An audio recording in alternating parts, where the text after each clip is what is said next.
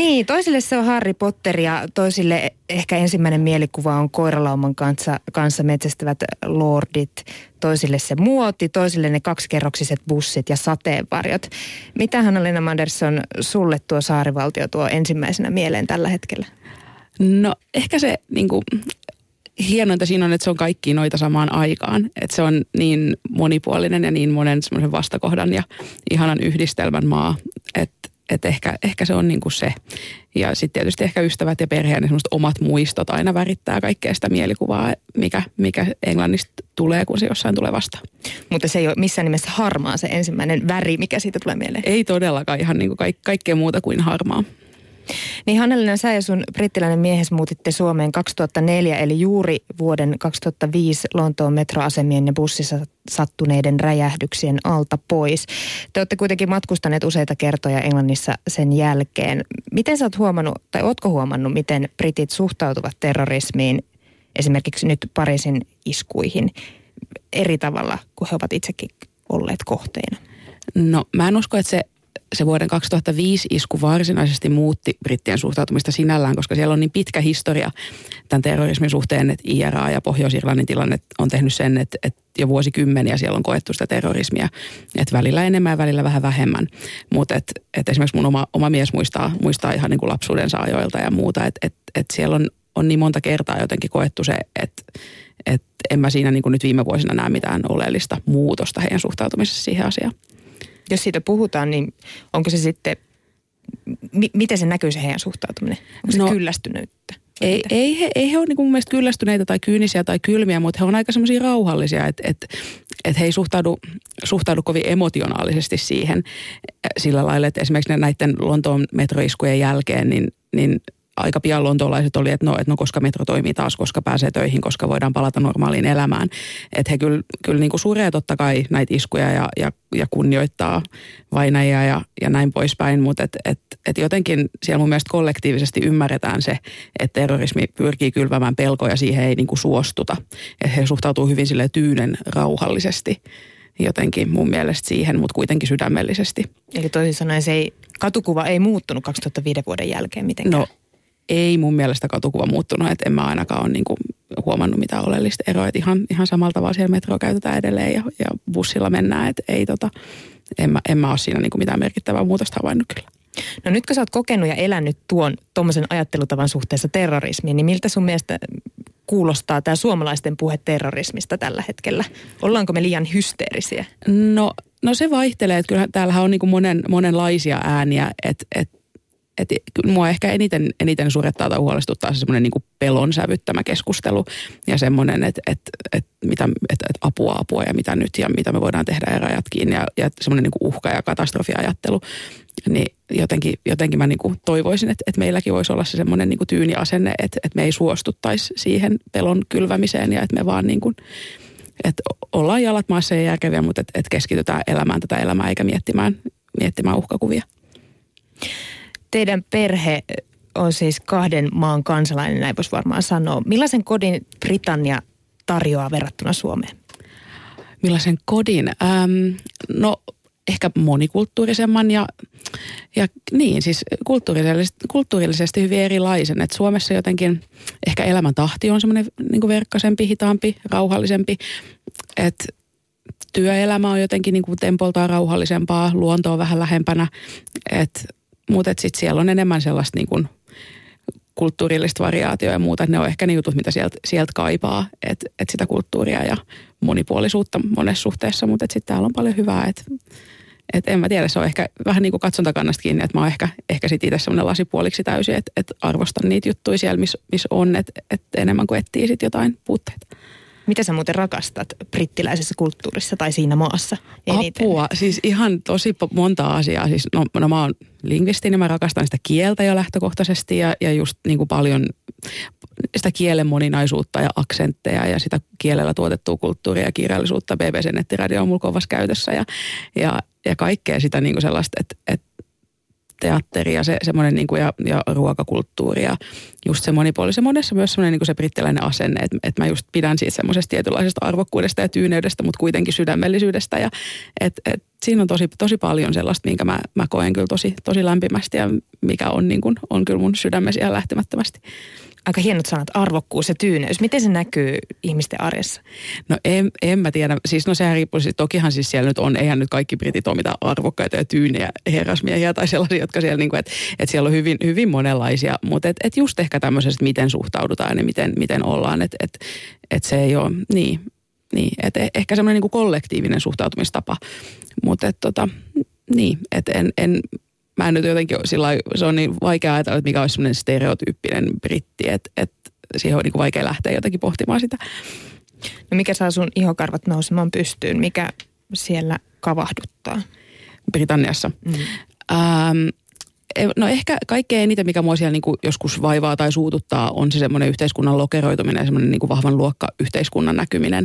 Että et Suomessa ollaan kuitenkin niin kuin eletään niin niin paljon sillä homogeenisemmassa yhteiskunnassa, että et, et siellä se on niin lokeroitunutta, että et tietyt ihmiset, ne käy eri kouluja, niillä on eri tuttavapiirit, harrastukset, asuu eri alueilla ja niiden maailmat ei koskaan kohtaa.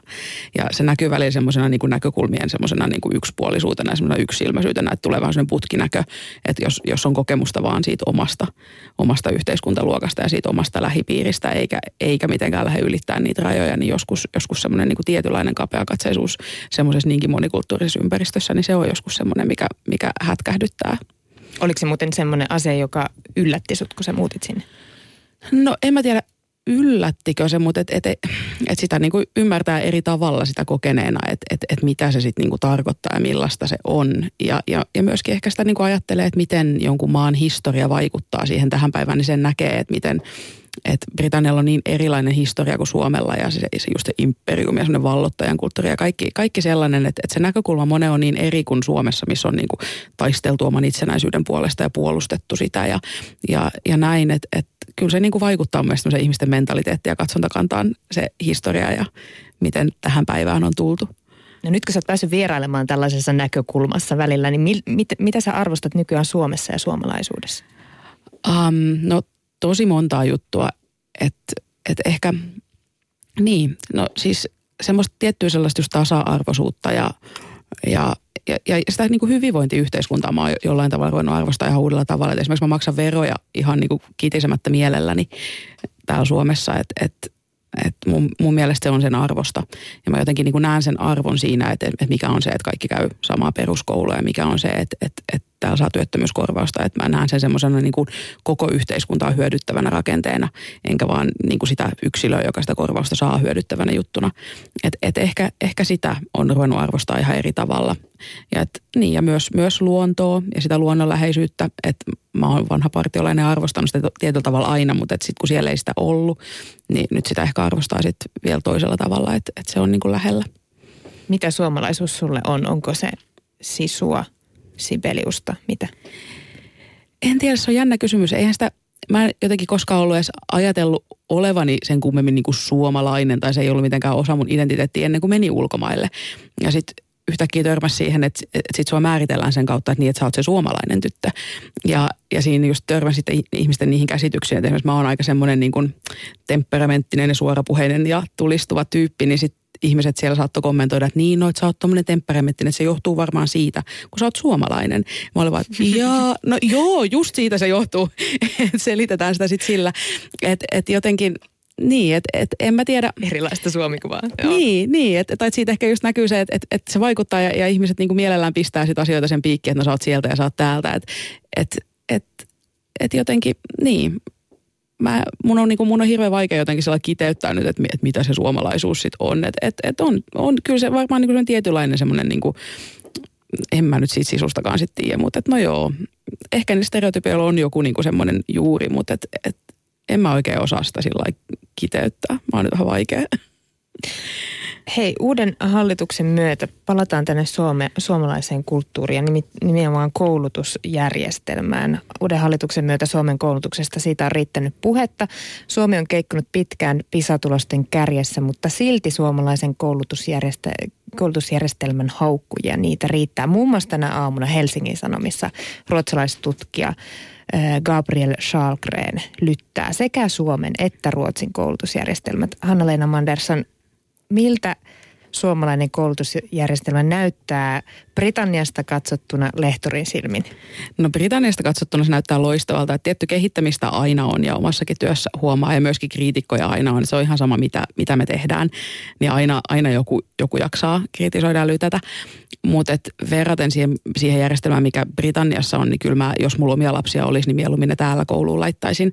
Et mä näen siinä valtavan arvon, että meillä on se yhtenäinen peruskoulu, että meillä ei ole sellaista yksityiskoulujärjestelmää, että mikä, mikä siellä on. Että et meillä jokseenkin kaikki käy sen saman peruskoulun. Toki meilläkin sit on jotain niin kuin aatteisiin tai muihin perustuvia, mutta et pääasiassa käydään sitä peruskoulua ja resurssit kohdistuu siihen ja kohdentuu siihen.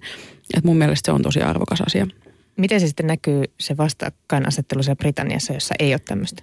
No se, se on niin paljon eriarvoistavampaa, että, että sä saat ihan erilaisen koulutuksen riippuen siitä, että millaista koulua ja mitä koulua sä käyt. Ja, ja rahalla on siinä iso merkitys. Ja ei pelkästään rahalla, että, että kyllä siellä on, on syydetty aika paljon rahaa sinne julkisen puolen koulutukseen. Mutta sitten kun ne, ne sosiaaliset resurssit kasautuu tiettyihin paikkoihin ja myös sosiaaliset ongelmat kasautuu tiettyihin paikkoihin, niin niitä ei voi ratkaista rahalla. Että et, et se semmoinen eriarvostumisen ehkäiseminen, mitä se omalta osaltaan tekee. Jos miettii vaikka omia koulukavereita, niin niin mun peruskouluaikaisista kavereista, niin se on vähän semmoinen anssikela-meininki, että tuli muurereita ja taksikuskeja ja suutareita ja kaiken maailman lääkärit ja tuomarit. Että siellä taksikuskit ja lääkärit yleensä on käynyt eri koulut. Niin Britanniassa viisivuotias lapsi vetää aamulla päälleensä se koulupuvun. Peruskoulutus päättyy 16-vuotiaana. Ihan vasta Suomessakin julkistettiin tutkimus, jossa sanottiin, että joka neljäs oppilas on kyllästynyt täällä Suomessa koulunkäyntiin. 10 prosenttia 12-vuotiaista on koulussaan uupunut. Mutta miten Hanna-Lena Manderson koulutukseen ja kouluun suhtauduttiin Britanniassa? No suhtauduttiin? No, koulut, kyllä siellä niin kuin, no se vaihtelee taas hirveästi, että se on niin, niin lokeroitunut, että kuka suhtautuu mitenkin, että että se on niin jakautunut, että, että tuntuu, että jotkut, jotkut ymmärtää sen merkitystä paljon vähemmän kuin toiset ja toiset sitten taas arvostaa ja näkee sen just hyvän koulutuksen semmoisena, että se avaa, avaa ovet oikeaan paikkaan. Että et se on hyvin niin kuin jotenkin ehkä polarisoitunutta se, että miten sitä koulutusta siellä katsotaan ja aika sellaista niin kuin moninaista ja pirstaloitunutta, että, että ei se, en mä oikein löydä sieltä sellaista niin kuin kollektiivista ääntä, miten koulutukseen nyt sitten suhtauduttaisiin. Että Onko se puhututtaa paljon. Onko siellä esimerkiksi tämmöistä, kun suomalaisilta monesti kysytään tavatessaan heti ensimmäisenä, että no mitä sä teet työksi tai mitä sä oot opiskellut? Joo.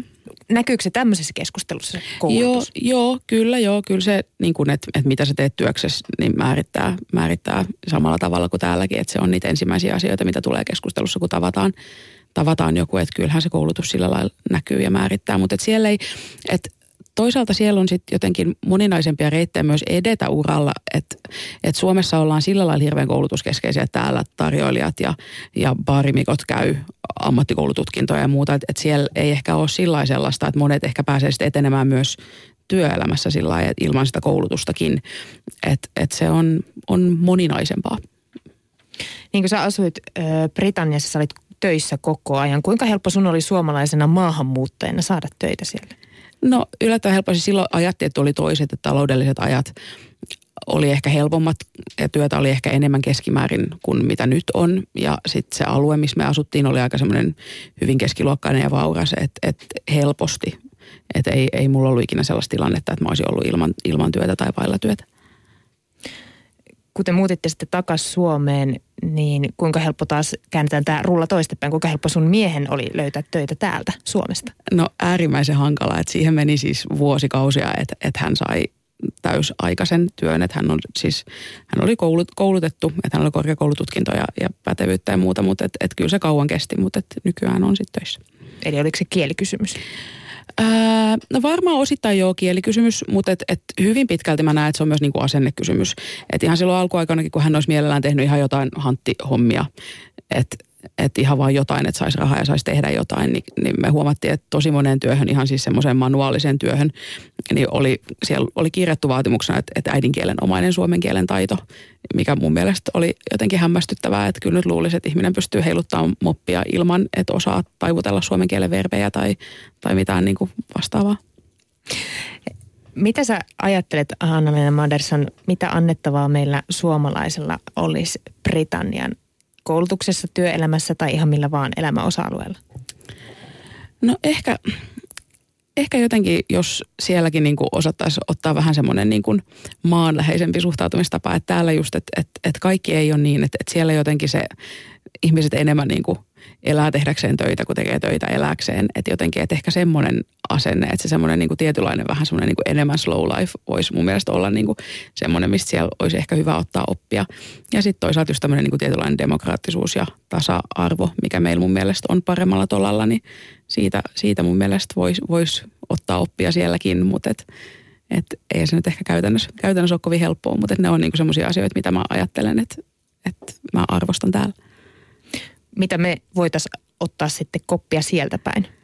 Käännetään vielä toista päin. No ehkä se semmoinen tietynlainen, just se semmoinen niin suvaitsevaisuus ja semmoinen moninaisuuden hyväksyminen ja muu, että et mikä on to, siellä tapahtunut osittain myös niin kuin pakon sanelemana, että et siellä esimerkiksi tässä maahanmuuttokysymyksessä maahanmuutto on ollut niin paljon pitempään, että tämän imperiumin vaikutuksesta, että et sinne esimerkiksi Intiasta ja Karibialta on tullut jo niin kuin vuosikymmenten takaa aika isot maahanmuuttoaallot, niin se, miten niin kuin sen kanssa on opittu elämään ja muuta, niin sitä olisi ehkä kiva nähdä täälläkin, että olisi enemmän tilaa semmoiselle moninaisuudelle. Millaisia esimerkkejä sieltä voisi tänne tuoda?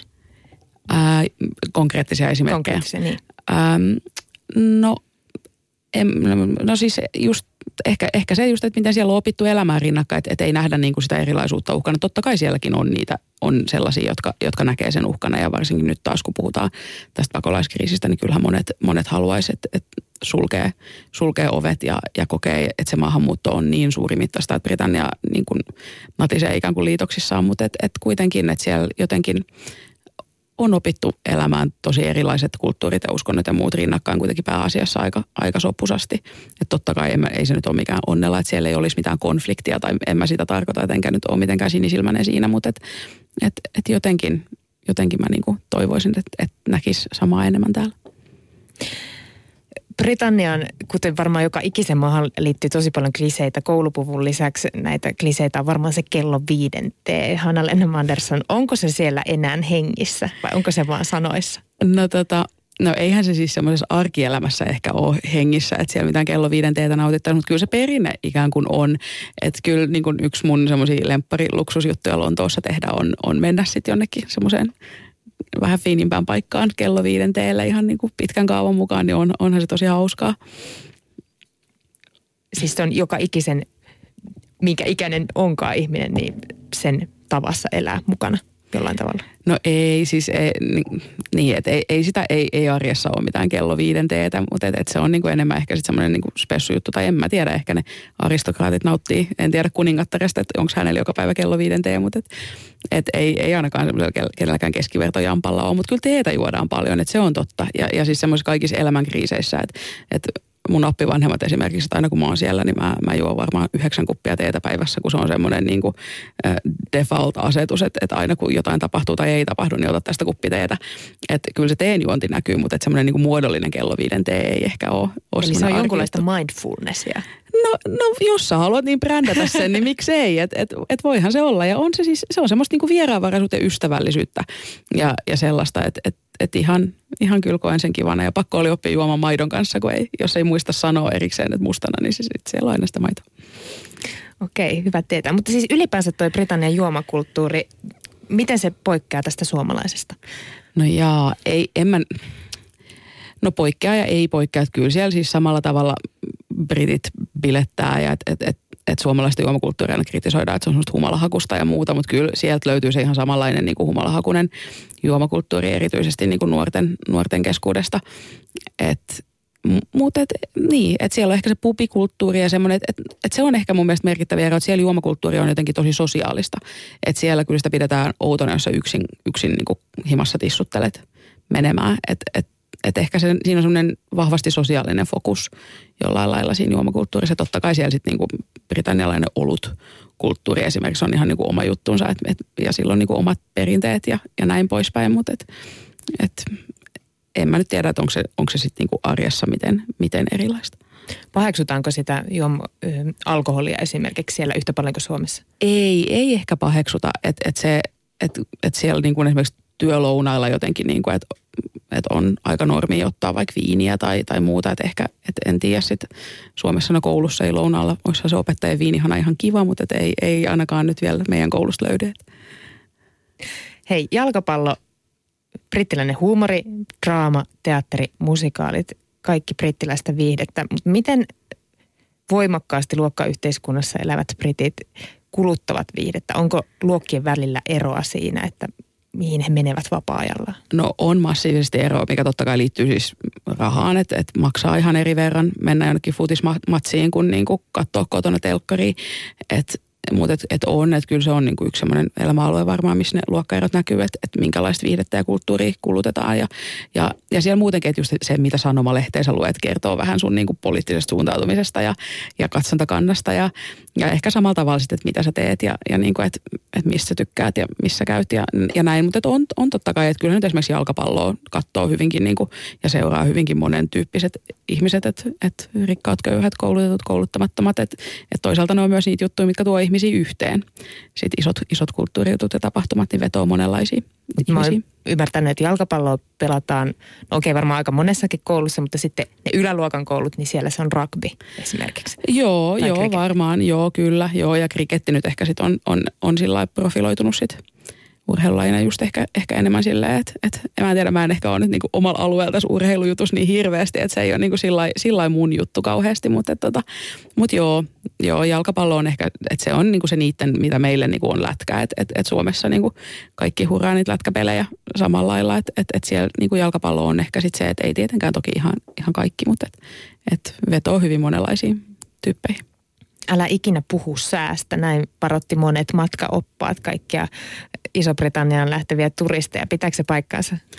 Ai, no tota, no kyllä siellä puhutaan säästä, että et kyllähän ihmiset nyt aina, aina siitä puhuu, mutta ei ehkä niin kuin sillä lailla, että jotenkin niin, niin stereotyyppistä ja kliseisesti, mutta et, et kyllä se samalla tavalla on. Et, mutta et siellä ehkä niinku, ei pelkästään säästä. Mä tykkään siellä siitä semmoisesta niinku small talk-kulttuurista, että aika luontevasti puhutaan, puhutaan vieraille ja puolitutuille ja semmoiselle, että et, et, niinku, et, että musta se on niinku kivaa, että kun niitä on niin paljon pakkautuneena niin pienen tilaan, niin on jotenkin pakko oppia sillä tulemaan toimeen toisten kanssa. Että täällä Suomessa meillä on niinku enemmän tilaa mököttää omillamme jossain ja, ja näin, että et, et, et mä, mä kyllä niinku, että ehkä sitä jollain tavalla niinku kaipaakin, että mä, mä oon vähän semmoinen outo, että mä juttelen jollekin lähikaupan myyjälle ja muuta, että ehkä ne on nyt jo tottunut siihen, mutta että et, et Suomessa on, niinku, että se on ehkä myös niinku yksi juttu, mikä täällä olisi kiva, kiva nähdä, että semmoinen niinku luonteva jutustelu niiden ihmisten kanssa, kenen sä törmäät ihan sun arjen keskellä, että tunsit sä niitä tai et.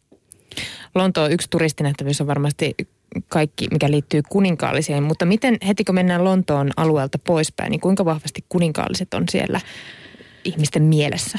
No jaa, no se varmaan riippuu hyvin vahvasti taas siitä, että missä ollaan. Et tota, ja ja niin kuin minkälaisia ihmisiä, ihmisiä sitten muuten on ja miten ne muuten on asennoituneet. Jotkut nyt sitten on, on hyvinkin kuninkaallismielisiä ja, ja, ja konserva, konservatiiveja ja kiinnostuneita niistä asioista ja, ja toisia se ei kiinnosta vähäkään. Ja toisten mielestä se on ihan turhaa. Että monenlaisia mielipiteitä löytyy. Että kyllähän ne niin kuin lehdissä ja lehtien otsikoissa tietysti kuninkaalliset on. Että kyllä nyt sillä kiinnostaa, että ne myy, myy lehtiä ainakin. Ja, ja tietysti aina kun tapahtuu jotain tällaista, että on kuninkaallisia häitä tai, tai vauvoja syntyy tai muuta sellaista, niin silloin tietysti enenevässä määrin. Että et kyllä se varmaan taas sit nyt, että kuningatar alkaa olla niin iäkäs, että, että siellä on niinku ihan pakostikin sit luultavasti seuraavan kymmenen vuoden tai niillä main sisällä muutoksia tiedossa, niin kyllä se sitten taas varmaan on ihmisten mielissä siinä vaiheessa. Kuinka paljon muuten suomalaisuus näkyy brittilehissä? Puhutaanko siellä Suomesta ikinä? No aika vähän. Et ehkä just esimerkiksi nuo PISA-tulokset ja koulutus on ollut jonkun verran esillä ja sitten, sitten just jos jotain niin kuin tapahtuu ja näin. Mutta et, et, et, niin, et Briteissä asuu aika paljon suomalaisia. Monella Britillä tuntuu, kun heidän keskustelee, niin jotain kautta olevan joku kontakti ehkä Suomeen ja näin. Mutta yleisesti ottaen niin Suomesta ei tiedetä kovin paljon. Että se on just tätä, että sä oot niin temperamenttinen varmaan sen takia, kun sä oot suomalainen ja, ja näin. Et, et ei Mutta ehkä... ei tule porojuttuja kuitenkaan. No jonkun verran joo, joulupukkia, joulupukkia tulee ja tämän tyyppistä ja, ja just tätä. Niin kuin, et, ja sitten välillä joidenkin kanssa nyt on sitä, että onko teillä niitä jääkarhuja ja, ja mitä kaikkea. Mutta et, et, et se vaihtelee laidasta laitaan. Mutta ei, se, ei Suomi nyt siellä mikään semmoinen niin sillä kovin tunnettu konsepti ja käsite ehkä ole keskimäärin. Että kyllä varmaan niin kuin monista, monista muista maista on, heillä on niin kuin tarkempi ja selkeämpi kuva kuin, kuin Suomesta. Vielä loppuun Hanna-Leena Manderson, jos sun pitäisi antaa Britteen saarelle lähtevälle joku matkavinkki, niin sano se vielä tähän loppuun. Matkavinkki? Ai, niin mitä kannattaa tehdä vai? Ää, no, Lonto on semmoinen, että siellä on niin paljon tehtävää, että, että mun, mun omi lempparijuttuja on ehkä just se syöminen ja juominen ja semmoinen yleinen fiilistely ja, ja ehkä vaan niin kuin se, että, että mennä silmät auki ja, ja kokea ja kokeilla ja, ja etsiä niin kuin mennä, mennä pitemmälle kuin, kuin mitä ne turistinähtävyydet. Lonto on kuitenkin niin sillä pääasiassa turvallinen et, ja netistä löytyy hirveästi kaikkia paikallisten vinkkejä ja muita. Että semmoinen ehkä semmoinen ennakkoluulottomuus ja, ja kuitenkin semmoinen kiireettömyys, että ei, ei vaan suorita niitä nähtävyyksiä, vaan ottaa, ottaa aikaa fiilistellä siellä jossain pubissa ihan rauhassa. Kiitos haastattelusta Hanna-Leena Ole hyvä.